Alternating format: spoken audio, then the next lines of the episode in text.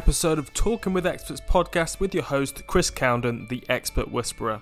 This week, Shane Monks O'Brien joins me to share the process of building a startup from his van, from raising 1 million plus from investors remotely, and talking more about algorithm based investing. This man is a wizard and a very hands on CEO, so you're going to get some uh, mindset tips, but also a different perspective on what quantitative qualitative investing and quantitative thinking is, which has helped him build a really successful startup. If you want to tell everybody where you're tuning in from, that would be great.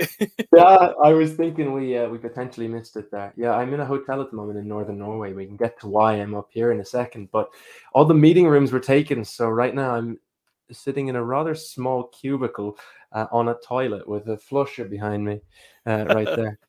it's the only room I could get, but it's it's very cozy actually, so it's going to do just fine.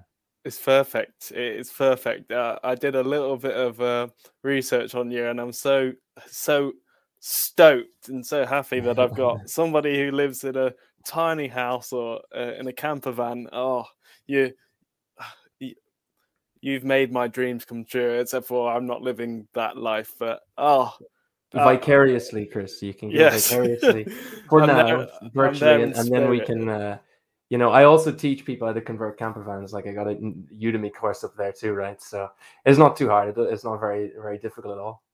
Yeah, I'm, I'm really excited. I, I do want to talk to you about that first, and then get into your your fintech startup because um, you know that you, you're living my dream sort of thing. So uh, how did what why did you choose to go into you know having a tiny house or living in a camping van and traveling around the world? What was the uh, motivation and inspiration there? Yeah so i left college having studied computer science and I went straight into working in a big tech firm, a very comfortable, cushy life with lots of avocados, lots of Xboxes and table tennis tables. And it was a really wonderful existence. Uh, truly, it was. Um, and I did that for, for a couple of years, but it kind of felt uh, a little bit easy in a way.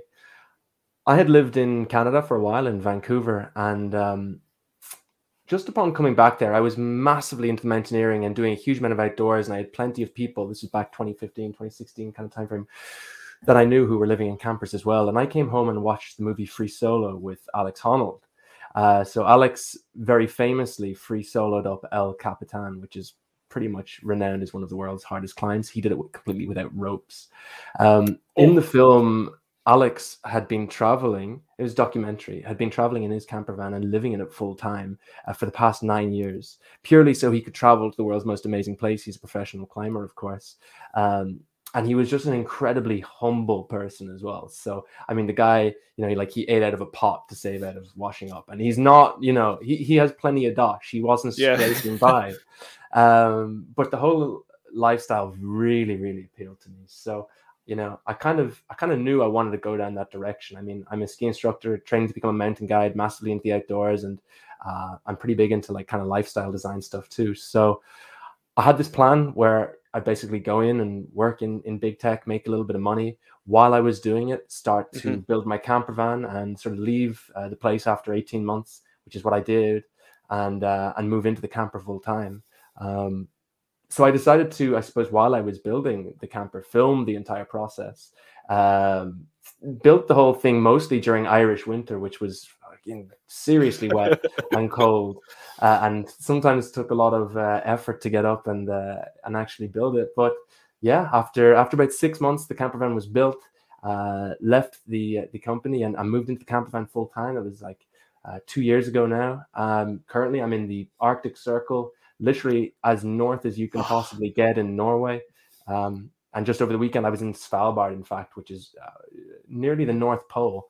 Uh, so we were kind of a polar bear searching, and uh, and we went husky sledding and all sorts of stuff. But it was cold. That, it was like minus fifteen degrees. So yeah, um, I I have a family that live in Oslo in Norway, so um, we had visited once or twice maybe, and yeah, it was freezing, like minus minus ten, minus twenty, and six foot six foot snow. It, it, but oh, oh, I'm so happy that you're living that that that life. Would you consider it a dream life? Oh, I mean, I've very consciously constructed every single thing. like, I mean, I'm, you know, sort of tra- traveling around full time with my girlfriend. Uh, she works for a startup. I run a startup. Um, now it's it's a hectic life as well. I mean, certainly uh, with people on Instagram, they uh, evangelize it a little bit and you know have rose tinted goggles. I mean, like you, for example, just before traveling to Svalbard, we ran out of gas in our heater. Um, the next time the place opens to fill up with gas is tomorrow. So I've been sleeping in the van now completely with no heating whatsoever. It's been minus five last night. Um, so you know, there's there's definitely ups and downs with it, and I think especially when you're running a company on the road as well, um, and, and trying to do adventure, you know, there's a lot of moving parts. So I think it's really really important to keep your head screwed on and you know keep doing your meditation and just try and like take some moments to yourself because sometimes you know, as you can imagine it gets it can get intense Wow. And uh, how did you, I know you studied computer science? Uh, did you always know you wanted to start your own startup? Yeah. So, I mean, I was always doing little side hustly things. I mean, uh, several years ago, I, I sort of built a, a, mobile application that did reasonably well um, uh, on investing as well. Same area as my current startup. Um, way back in the day, I used to like uh, make back when you could edit YouTube backgrounds, I used to make uh, in Photoshop YouTube backgrounds and like sell them to to YouTubers.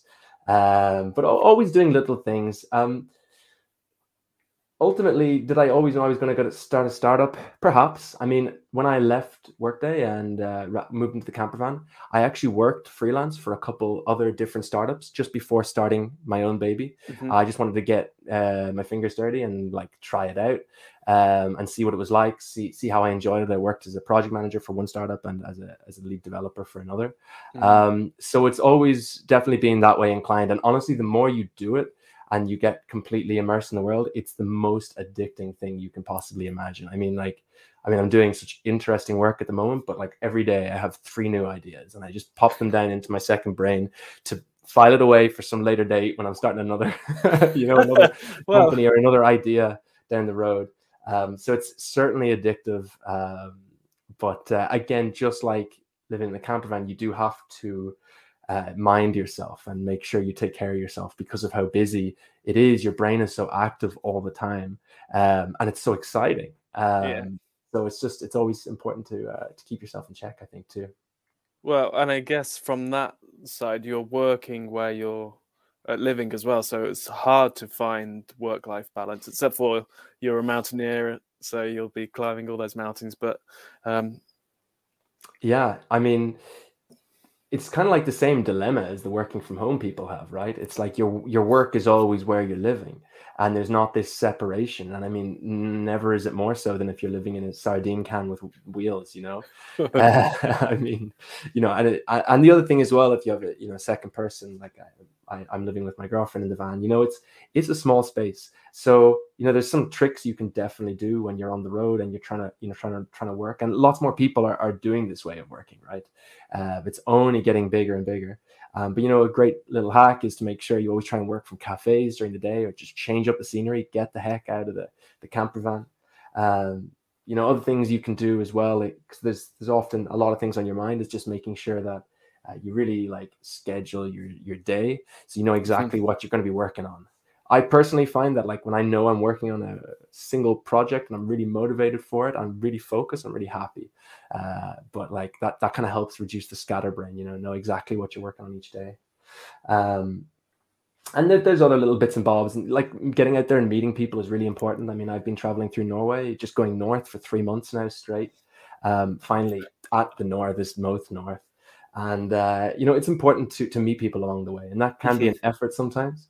Um, but what I did to, to break up my journey, which was really cool, which was um, uh, on my journey through Lofoten, which is one of the most beautiful archipelagos in, in the entire world. Uh, normally, we think of that word in terms of you know around the equator uh, and in mm-hmm. the tropical area, but these are a big mountainous um, uh, array of, of islands and covered with snow, and they're beautiful. But I uh, stopped and worked for a week in the Arctic Co-working Lodge, which is the most northern northerly co-work in the world and got to meet a bunch of awesome people, like-minded people, many of them living in their camper vans as well, who are just plugged in for electricity and they meet cool people. Um, and so that was that was a nice way to make some friends and Mm. you know break break it up. And uh, and I guess some of those would be business owners themselves and startups, and just so much inspiration in the middle of nowhere. truly the middle of nowhere. This place i i mean there was one night we were having a pub quiz. I think it was like the second night i was there and all of a sudden like a bunch of 20 young people rocked up. And uh, i mean it must have been every single person within a 150 kilometer radius just so happened to come to co-work. So it was it was just so great honestly.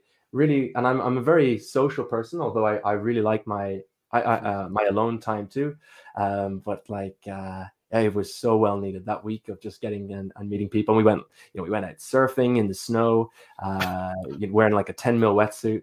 And then there was this uh, lovely Finnish girl there called Sanna. Um, and the Finns, if you didn't know, they have a population of 5 million people and they have 2 million saunas in the country. Uh, so nearly a sauna per person. So she had in her camper van she was living in full time. Uh, she was just a surf bum, uh, but she had a pop up like a tent sauna.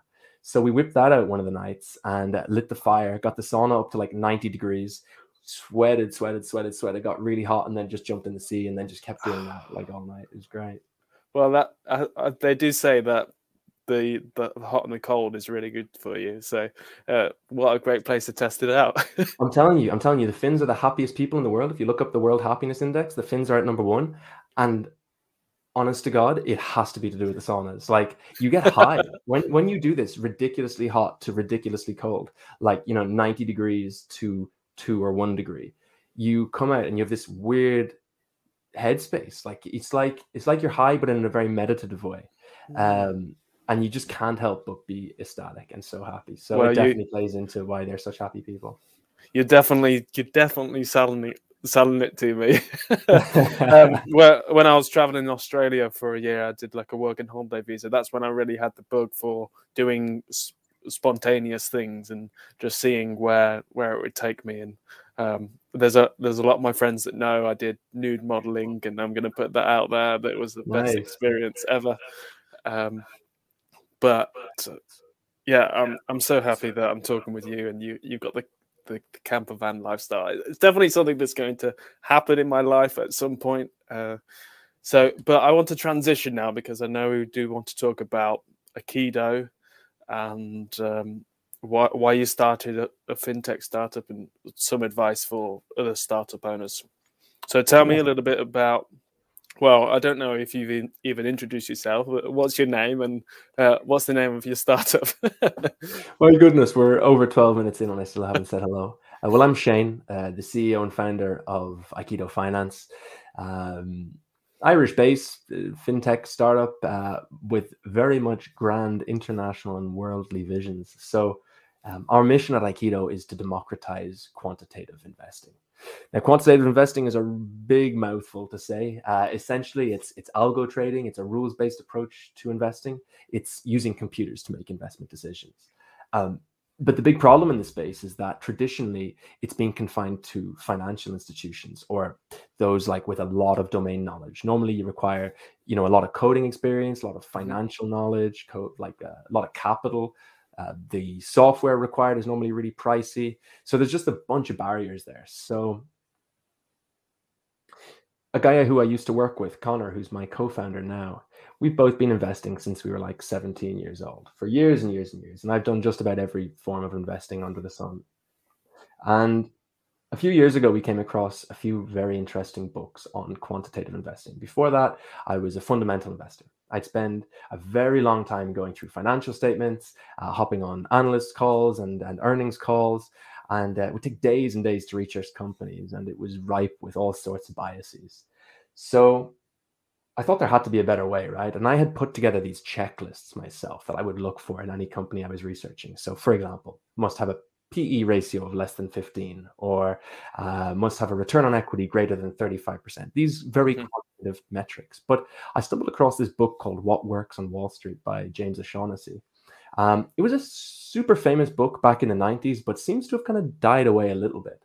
Um, what James talks about in the book is uh, he backtests uh, very simple metrics to 1926, so 100 years ago, and shows over the long term what has the best correlation with investment returns. Just like really simple uh, mm-hmm. strategies. Um, and the results from these strategies are staggering like 17 18 19 20% return per year um, you know really high like people think of the s&p 500 you know 8.8% average return over the past 100 years as you know the go-to and you know really can't be beaten but there's very simple strategies that over the long term actually have far uh, outperformed it but with that i was very skeptical right just like mm. sure lots too of people good to be true yeah are, are very skeptical right especially when it's like simple and outperform it. It sounds so good. Give it to me.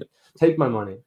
But uh, so myself and Connor a few years ago, we were both coders, and we started building our own backtester to be able to test these strategies. So we coded the whole thing, created in Python, and within a couple months we had it built. And we called the project Doubting Thomas, as in we didn't believe the results, so we were going to go test it ourselves. Right? We were super doubtful, and what we saw was amazing because we actually managed to prove it out and we saw the backtested returns ourselves those 17 18 19% returns and we only had a 20 year scope so we didn't have quite the same uh, range of data now we have 40 years which is awesome um, but it was super to see it ourselves um, and so we essentially started using this ourselves uh, in our personal investing and i start just went straight down the wormhole of just learning everything i possibly could about investing with computers right and what I soon realized is there's this huge gap in the market. I mean, so many retail investors over the past three years have entered the space, and it's like getting more and more investors entering all the time. Um, and at the same time, there's this huge growth in the quantitative side. So mm-hmm. six of the 10 top performing hedge funds are quant firms. 90% of the trades made in any single given day on the stock market are made by computers. Uh, so they're all fully automated. And just a bunch of stats like that. BlackRock estimate the space to grow to 3.4 trillion by in like space the next six months. Um, so there's like there's really growing space, but no access to it. So mm. Me and Connor, we got together, we were bashing heads. Um, went to a talk by Y Combinator, you know, a couple of years ago, and basically came out of that talk super inspired. Um, sat down in a diner across the road and just fleshed out the entire business plan for Aikido. And I suppose that was about two and a half years ago now. And uh, well, we are where we are. We've just closed our, our one mil fundraise there in, in August. Uh, teams growing super, user base growing super, and the product is getting more and more awesome all the time. And it and it's live, so people can start using the platform. Yeah, yeah. I mean, when, it's, when it's can they start using it? completely free almost almost all the platforms completely free uh, trying to keep it that way to like really democratize the space um, there are some things it's like 9.99 a month uh, for the for a premium membership uh, which gets you access to a few extra pieces but uh, hmm. yeah predominantly it's it's all there and, and ready to be used and that is controlled by you or is it ran by a computer again so we have a bunch of strategies on the site, quantitative strategies. So how the flow would work is you plug your broker into Aikido, you pick a strategy, you build a portfolio, and the trades are sent right back to your broker. Um, so we try and make that process as, as easy as possible. Um, the strategy is ultimately what chooses the stocks. Like we we aren't stock pickers at, at mm-hmm. all, and nor do we give financial advice or anything like that. Uh, the algorithm itself just chooses what what companies fit at any given point in time. So, for example, how that algorithm might look like is you start with 70,000 publicly traded companies in the whole world.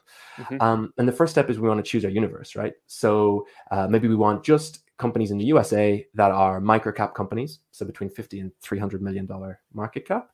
And maybe they're in they're in all industries. So that brings our 70,000 then to say, you know, like uh, 4,000, let's say, mm-hmm. companies. Mm-hmm. Then we want to apply a few filters on top of that.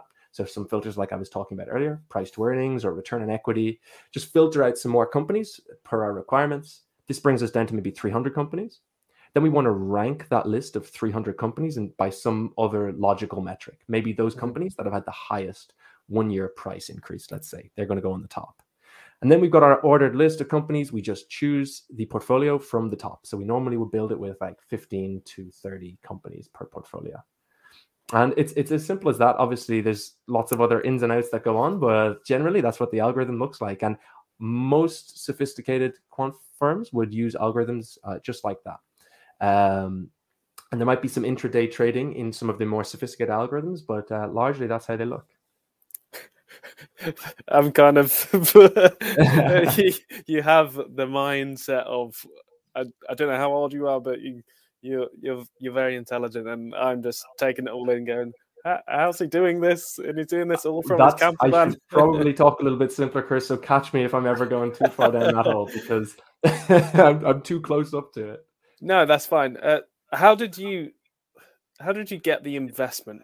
I, I know you just said one million dollar investment. How did or is it one euro? Definitely uh, not a one euro investment. Uh, not one, one, one million from investors. One, how, how did you secure that? Yeah, so uh, we got backing from 14 angel investors uh, globally, uh, Ireland and the UK primarily. Uh, we also have backing from Enterprise Ireland, which are, believe it or not, uh, either the largest or the second largest VC firm in the world.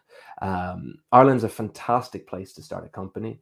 Uh, obviously, we have low corporation tax there, and uh, and just generally a lot of emphasis on startups and a lot of help um, for startups. Which you know, it's really they've only been putting the emphasis on it in the past decade, but it's a long term play with startups. And Ireland is, I'm so happy that we've done that, and it's a long term play that's hopefully will pay off big time.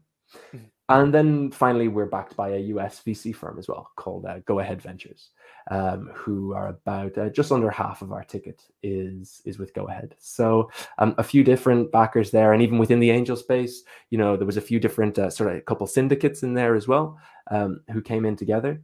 But um, yeah, fundraising is it's my goodness, it's a whole other world, and um, it's difficult. Uh, the you know, there's so many tips I'm sure that I have for for any uh, entrepreneur out there seeking to fundraise. I suppose the single most important thing is like investors are investing in you and in the team, and the product is uh, is nearly secondary. You need to have an awesome idea, obviously, but uh, your team's capabilities are paramount.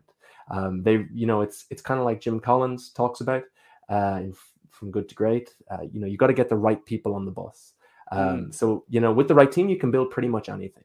Just make sure you have the the right people on the bus. So you know, having a lot of charisma as well as a as a founder really really helps the the fundraising process. So you got to sell yourself, and you got to turn the dial up to 110 percent. Um, for that, you know, just that little 10, 15 minute pitch. There'd be days when I felt like a yo-yo some days. I mean, I'd have, you know, like four four pitches maybe in a day, and I'd be just turn the dial up. It's like ultra Shane mode and then I'd come off and I just like, oh. and uh, and then I'd be back on again in an hour, and I'd have to turn it up. But um, yeah, and you know, definitely looking for angels for seed funding is the best place. Honestly, getting a VC firm on in the seed round is unusual. Uh, though there are uh, seed focused uh, VC groups, um, but I would say angel is is going to be most people's best play at the seed round. And would you say then, because you you were a coder at the start, would you say play to your strengths and hire your weaknesses? Mm, good question. I mean, I'm very um, um, tech lopsided. I mean, the entire team, the founding team, I mean, the two founders, uh, myself and Connor, were both computer scientists. And the two other guys who joined the team at the beginning are also like developers, right? Also computer scientists. So we're very much orientated in that way.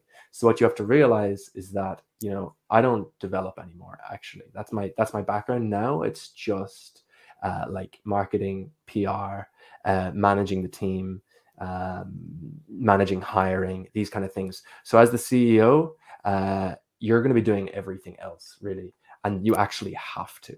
Um, Like you really don't have a choice. You have to be a jack of all trades as a CEO. And I mean, I believe in that concept so much that I have it tattooed on my leg, the jack of all trades.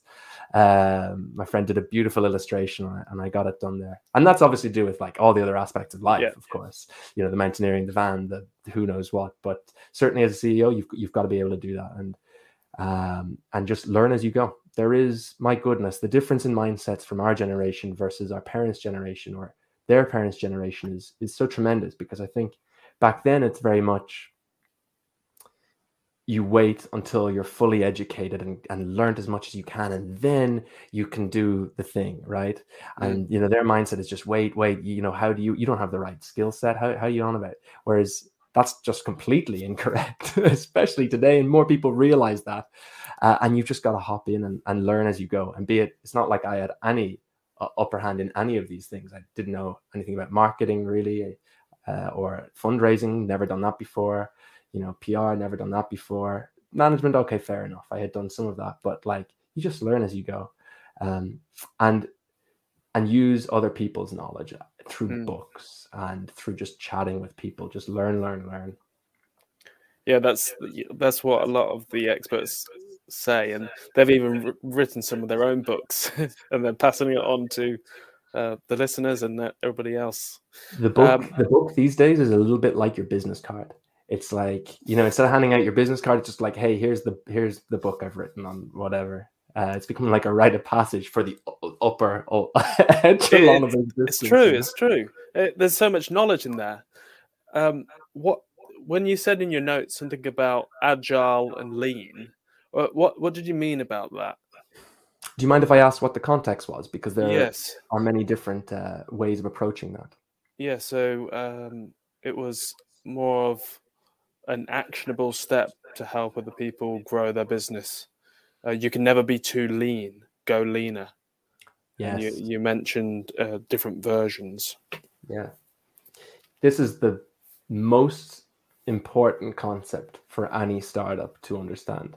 And every startup will have heard go lean, be lean. You know, you've read Eric Ries's book, you know, The Lean Startup, or you've watched Y Combinator videos about being lean, or you've worked in big tech where they talk about agile and lean development. And these this word is thrown about all the time. And honestly, until you realize how important it is, you almost don't assimilate that, no, that the importance of it. And what lean is, is essentially um, getting the smallest possible product out there that does the job, right? Mm. So that could be an MVP, and then you add on to it. Um, and when you think you have the smallest product, it's probably still not small enough. There's probably something even smaller than what you have in your head that you could ship. Like really, whenever you think you have the smallest, think again and think about how could I ship it even sooner. Um, you know, we we would we've going like a year and a half or just over now, and you know, really we've done really well and we've been good. But if I could go back, I just tell myself like ship faster, be leaner, think smaller. Um, we were a little bit too waterfall, building a huge big feature. There'd be scope creep. You'd add more and more in, and then you finally launch it.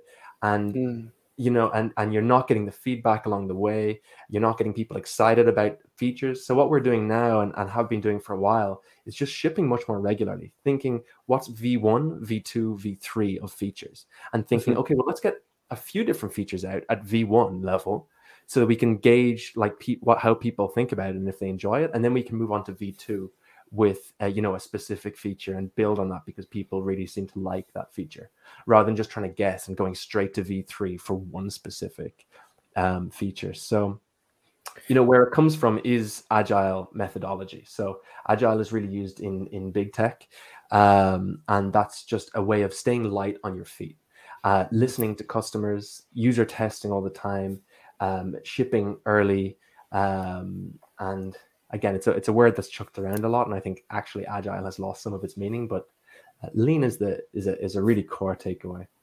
Mm. Well, thank you for teaching me something.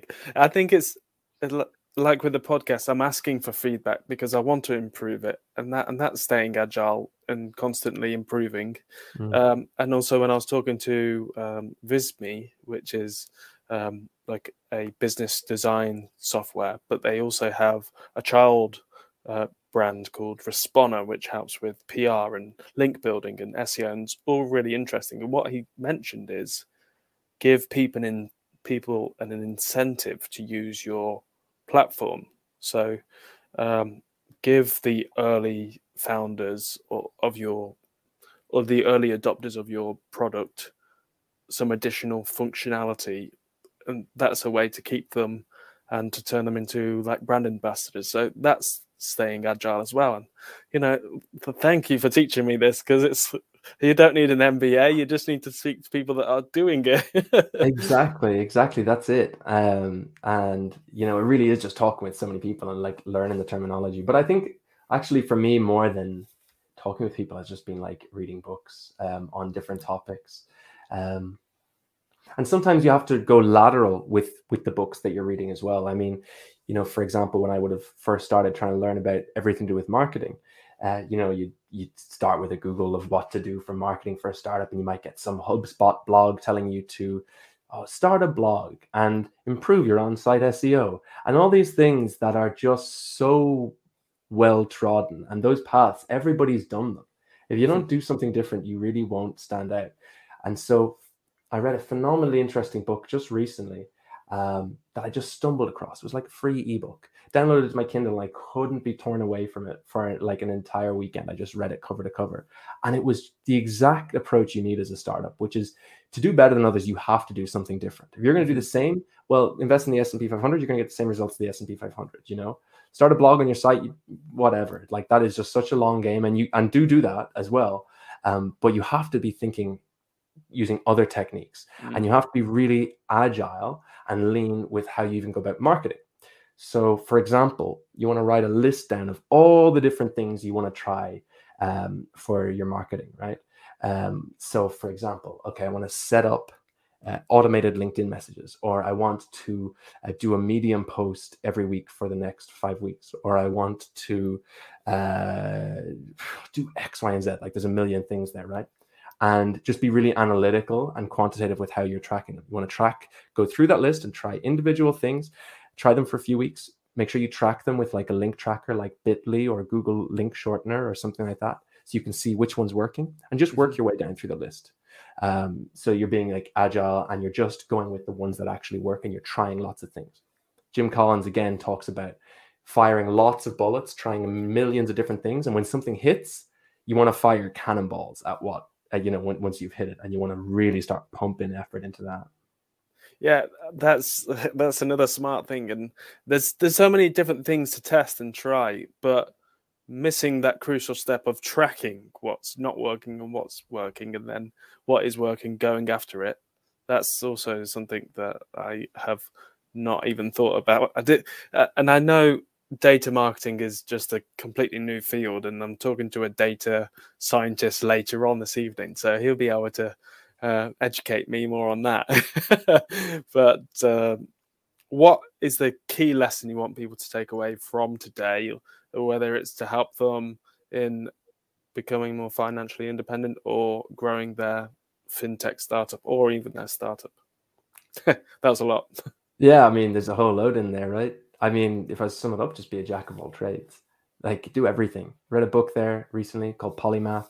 He looks back on the Renaissance men, uh, the likes of uh, Da Vinci and you know other other Renaissance men, and they just were crazy because they were like scientists and entrepreneurs and painters, and they just did everything.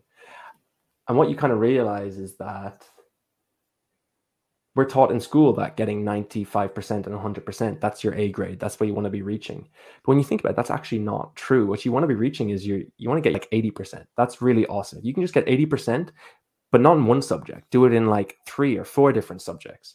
All of a sudden like you can mix these subjects together into spaces that nobody else has ever thought of before.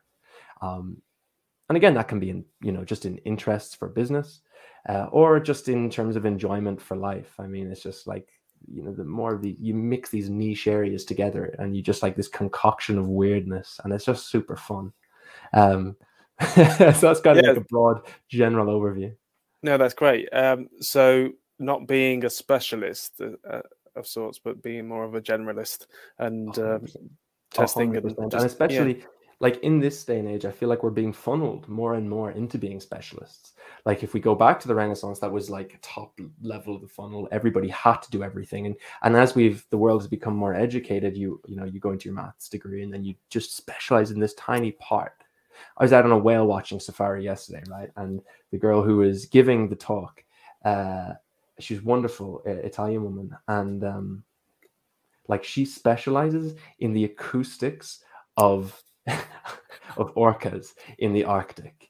I mean, it doesn't get any more specialized than that, and it's tremendously interesting, right? Um, but the world does funnel us to becoming specialists, and and we need people who are, you know, uh, specializing in acoustics in orcas in the Arctic. That's awesome. But I suppose from a, uh, you know a, an entrepreneur's perspective, if you can mix that really unique thing with something else. And generally i would suggest just tech in any way because it opens so many doors. Mm-hmm. you know you can just give the world something that's never ever been thought of before right? Take that love take that passion and just mix it with something else. Yeah and you mentioned you you, you built your software with python. Yeah i mean we have lots of different uh, languages in there but when we would have started it was uh, super ugly python code yeah so for somebody who is or wants to start a tech startup do you recommend that they uh, at least learn the basic code and what was the language that you would recommend that they would uh, specialize in? so I think that people are recommending other people to code too much. I think there are big business ideas and I think there are small business ideas. Right now, what I'm doing is a big business idea. In fact, it's an insanely huge business idea that's a really big gamble and a big risk, uh, but with you know potential for huge payoff. Um, but then there's and, and for that, I suppose you don't necessarily need to be code. You can bring other people in. But then there are the small businesses. These are like the lifestyle businesses. These are your indie hacker businesses. And you know, this is what most people in this day and age uh, who are, want to be entrepreneurs should probably look at. Like, truly, really think through whether you want to be huge or whether you want a lifestyle business where you can just work and it's going to support your lifestyle and you can do all the other wonderful things that there are in life. Because, like, running a startup and like a huge company is really glorified and it can take up a lot of your time if you don't manage it really well. Um, but to start a, a, lifestyle business, you don't need to code whatsoever. You can, if you want, like code some plugin maybe and like sell that. But no code is so incredibly powerful. And that's way more important is the likes of no code. So for example, right, there's an awesome, awesome website called nomadlist.com um, which is essentially the place to go for digital nomads. Uh, and also for data geeks, it's an amazing site. Uh, because what they do is they rank every single place around the world by how good they are uh, for nomads to live in. And they rank how good the internet is, how friendly the people are, how good the food is, what the cost of living is, uh, everything, what the weather's like. I mean, it's so analytical, all these places. How the guy started that startup um, was that he went onto Reddit onto the travel Reddit. He started up a you know a Google sheet or something, which is just a list of all the places uh, ranked, and he gave a few scores. He posted up into this Reddit uh, travel subreddit and just said, "Hey, I'm compiling this list of places to live, and I'm trying to score them. Can you guys just put in your thoughts and maybe add some places that you've lived and score them a little bit?" Really low um, barrier to entry for people. Mm-hmm. The post went completely viral. He got tremendous amount of data from that list. And so what did he do? Well, he's like, okay, well, this is just a super handy list. I'm going to create a website for it in a no code, right? So he creates a no code, just a list website. Um, he's lying there. He's doing the 12 and 12 challenge at the time, which is 12 startups in 12 months. I think this is startup number four. And he wasn't ready to launch it just yet. And so but then somebody gets wind of it and they post on Product Hunt before he even gets a chance to. So all of a sudden, this website blows up on Product Hunt. I think it definitely gets to number one Product Hunt uh, like of the day, and I think in fact it's still the most upvoted of all time, something like that. Uh, and so he's like, okay, I gotta act fast, and he starts like putting all his eggs into the into the uh, into the list. But like that's just one example of a business where there's zero code needed whatsoever, just the use of you know no code website, and um, you know, like I in my I have a catalog of business ideas that I have. You know, any idea that ever comes to my head, which there seems to be about two or three of them a day, um, and I just put them there. And you know, I would say, I would say like easily seventy percent of them or seventy five percent of them don't require me to be able to code. Um, so no, not not a thing. What I would say is though, start storing away business ideas like all the time. Get yourself into a mode where you're constantly thinking that way once once you once you start this train of thinking and, and seeing ideas and problems around the place just make sure you, you file it away so you know how to act on it. And then just start a landing page. Like the best thing that you can possibly do before hopping into a project is create a landing page for it and see if people are interested in it. Don't mm. build things guessing what people are going to be interested in. For example 12 and 12 challenge. 12 starts in 12 months. A poor way to go about doing that challenge would be to have these 12 ideas that you think might be good, building an entire product for one month and then launching it out into the world to crickets.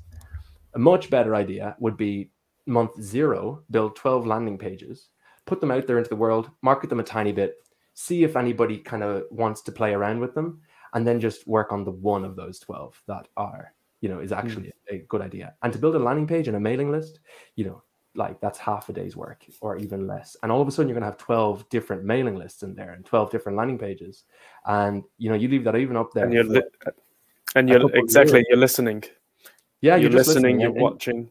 leave it there for a couple of years you'll have a mailing list without even doing anything um like i have uh, a, few of these type of sites around the place but there's one i was hoping to start in chamonix france which is where i'm going next as a mountaineer chamonix is the mecca of mountaineering right and so I wanted to start a co-living there so basically i wanted to work with other entrepreneurs and startup people and just interesting folk who are also interested in uh, climbing and, and backcountry skiing and stuff so i started this thing openliving.io uh, this uh, this website, left it up there, hadn't even found an, like a place or a villa or anything like that.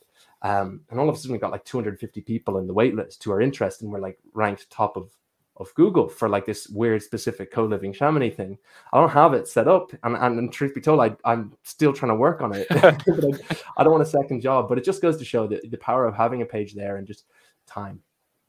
So, what kind of environment do you need to be in to come up with these ideas? Uh, You're an avid reader. Is that is that does that Yeah. get you in the right frame of mind? yeah certainly reading is an amazing thing uh, for for uh, for making you sound like a scholar as well because you can just like quote things randomly. Just because you're interested in it. Um, but honestly it's more of a frame of mind than anything uh, chris. Like even that story i told you there about how nomad list was created. You just even think okay well what other lists can i compile? How can i crowdsource list making using reddit what are the things I'm interested in? Okay, well, so for me, for example, mm, camper vans lists. Um, what about the best places to live in your camper van? Okay, I'm going to create a Google Doc or Google Doc for that. Put it up in Reddit. Get people to do the work for me, and I'll create a site for it. Um, so it's just like going about life with that kind of hat on. About Curiosity. it's like what are the applications of of that? And I'm very really- interested in, in in software. I don't want to make any physical product. That like the idea of that makes me sick. I don't want to have to sell like anything, not not virtual. Yes, that's that's interesting because a, a lot of uh, Brits don't like the the concept of selling, and you you just said that you don't want to do that, but you found a way to do it uh, virtually, or yeah. So that's really interesting. Uh, I I know I'm. Um, I don't want to take up too much of your time today, uh, and it's been a blast. I've loved it. Um, so thank you, Shane, for joining me on Talking with Experts podcast. Uh, is there anything you want people to leave with? I know we've kind of covered uh, a lesson, but is there any anything that's on your mind that you want to share today? Yeah, I mean, obviously, in keeping with the realm of of Aikido, you know, I'm a big believer in leading a, a rules based life and and a quantitative life, um, and being sort of very structured about how how you you you do most things. And it's a big movement at the moment with the quantified self movement. Uh, you know, people are tracking everything from their blood glucose levels to their heart rate to just about everything. But uh, some people can go a little bit far with it, uh, though I do believe it definitely leads uh, to a richer um, existence for sure. So uh, my, I suppose my my takeaway message is to try add a, a little bit of quant to everything. So if it's in your marketing for your startup, um, be really quantified and quantifiable in how you're going about ticking those things off the the things that you try in marketing. So I've tried this for five weeks now. It's it's done track the you know analytically track how it's done and then implement it if it's good or not else throw it in the bin or in your investing like absolutely quantify the hell out of it quick stat for you there's a research company called cxo and they track the predictions of six and a half thousand investing so-called gurus uh six and a half predictions yeah 42 42 gurus pardon me and what they found was that uh, their accuracy rate uh, over a 15 year period was 47%. So it was less than a coin toss. And those are the experts trying to make predictions, right? Um, so if you just use a rules based approach there instead and just do a little bit of research into the effect that that can have on your investing and just adding a few rules about it, even if it's as simple as just investing a set amount into an index fund every every month, uh, it can just have a, a phenomenal effect versus trying to stock pick. So yeah, be a little bit quantified and also be a little bit crazy. Move into a camper. yeah, and stay really curious and learn and listen to what people are doing and just keep a, an open mind. Uh, how can people get in touch with you, Shane? And uh, thank you again for uh, joining me today. Absolutely, Chris. So uh, yeah, check out Aikido Finance, aikido.finance. Uh, you can contact me uh, there. Uh, also, I'm on LinkedIn, Shane Monks O'Byrne. Uh, those are probably the two best places to get in contact. And you can reach out through the website. I pretty much respond to everybody and happy to have a chat. Amazing. And is there anything you want to give them or gift them today? Yeah, so uh, we've got three months free uh, Aikido for everybody who's listens to Talking with the Experts. Uh, so listen closely. The code is have three months on us. Every word is capitalized and there's no spaces. Have three months on us. And every first letter is capitalized with no spaces. So, oh, and the three is a number too. So it's a little bit complex. I probably could have made that way simpler, Chris. But uh, there you go. Have three months. Well, I'm sure we'll we'll um, I'll get the code and I'll put it in the comments or um, put it on the show notes. Great. Thank you so much again, Shane, uh, for joining me today. And uh, I hope it didn't take up too much of your time. And yeah, thanks for Pleasure, talking Chris. all about tiny house living and everything. Take it easy. So good Thank talking with you,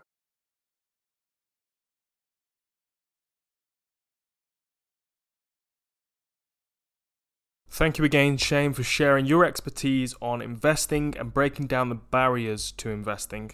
Congratulations again on your successful launch on AppSumo and Product Hunt, and then for passing the baton over to somebody else to scale Aikido Finance. If you want to follow Shane's journey, go to thevanconversion.com and I'll see you next week.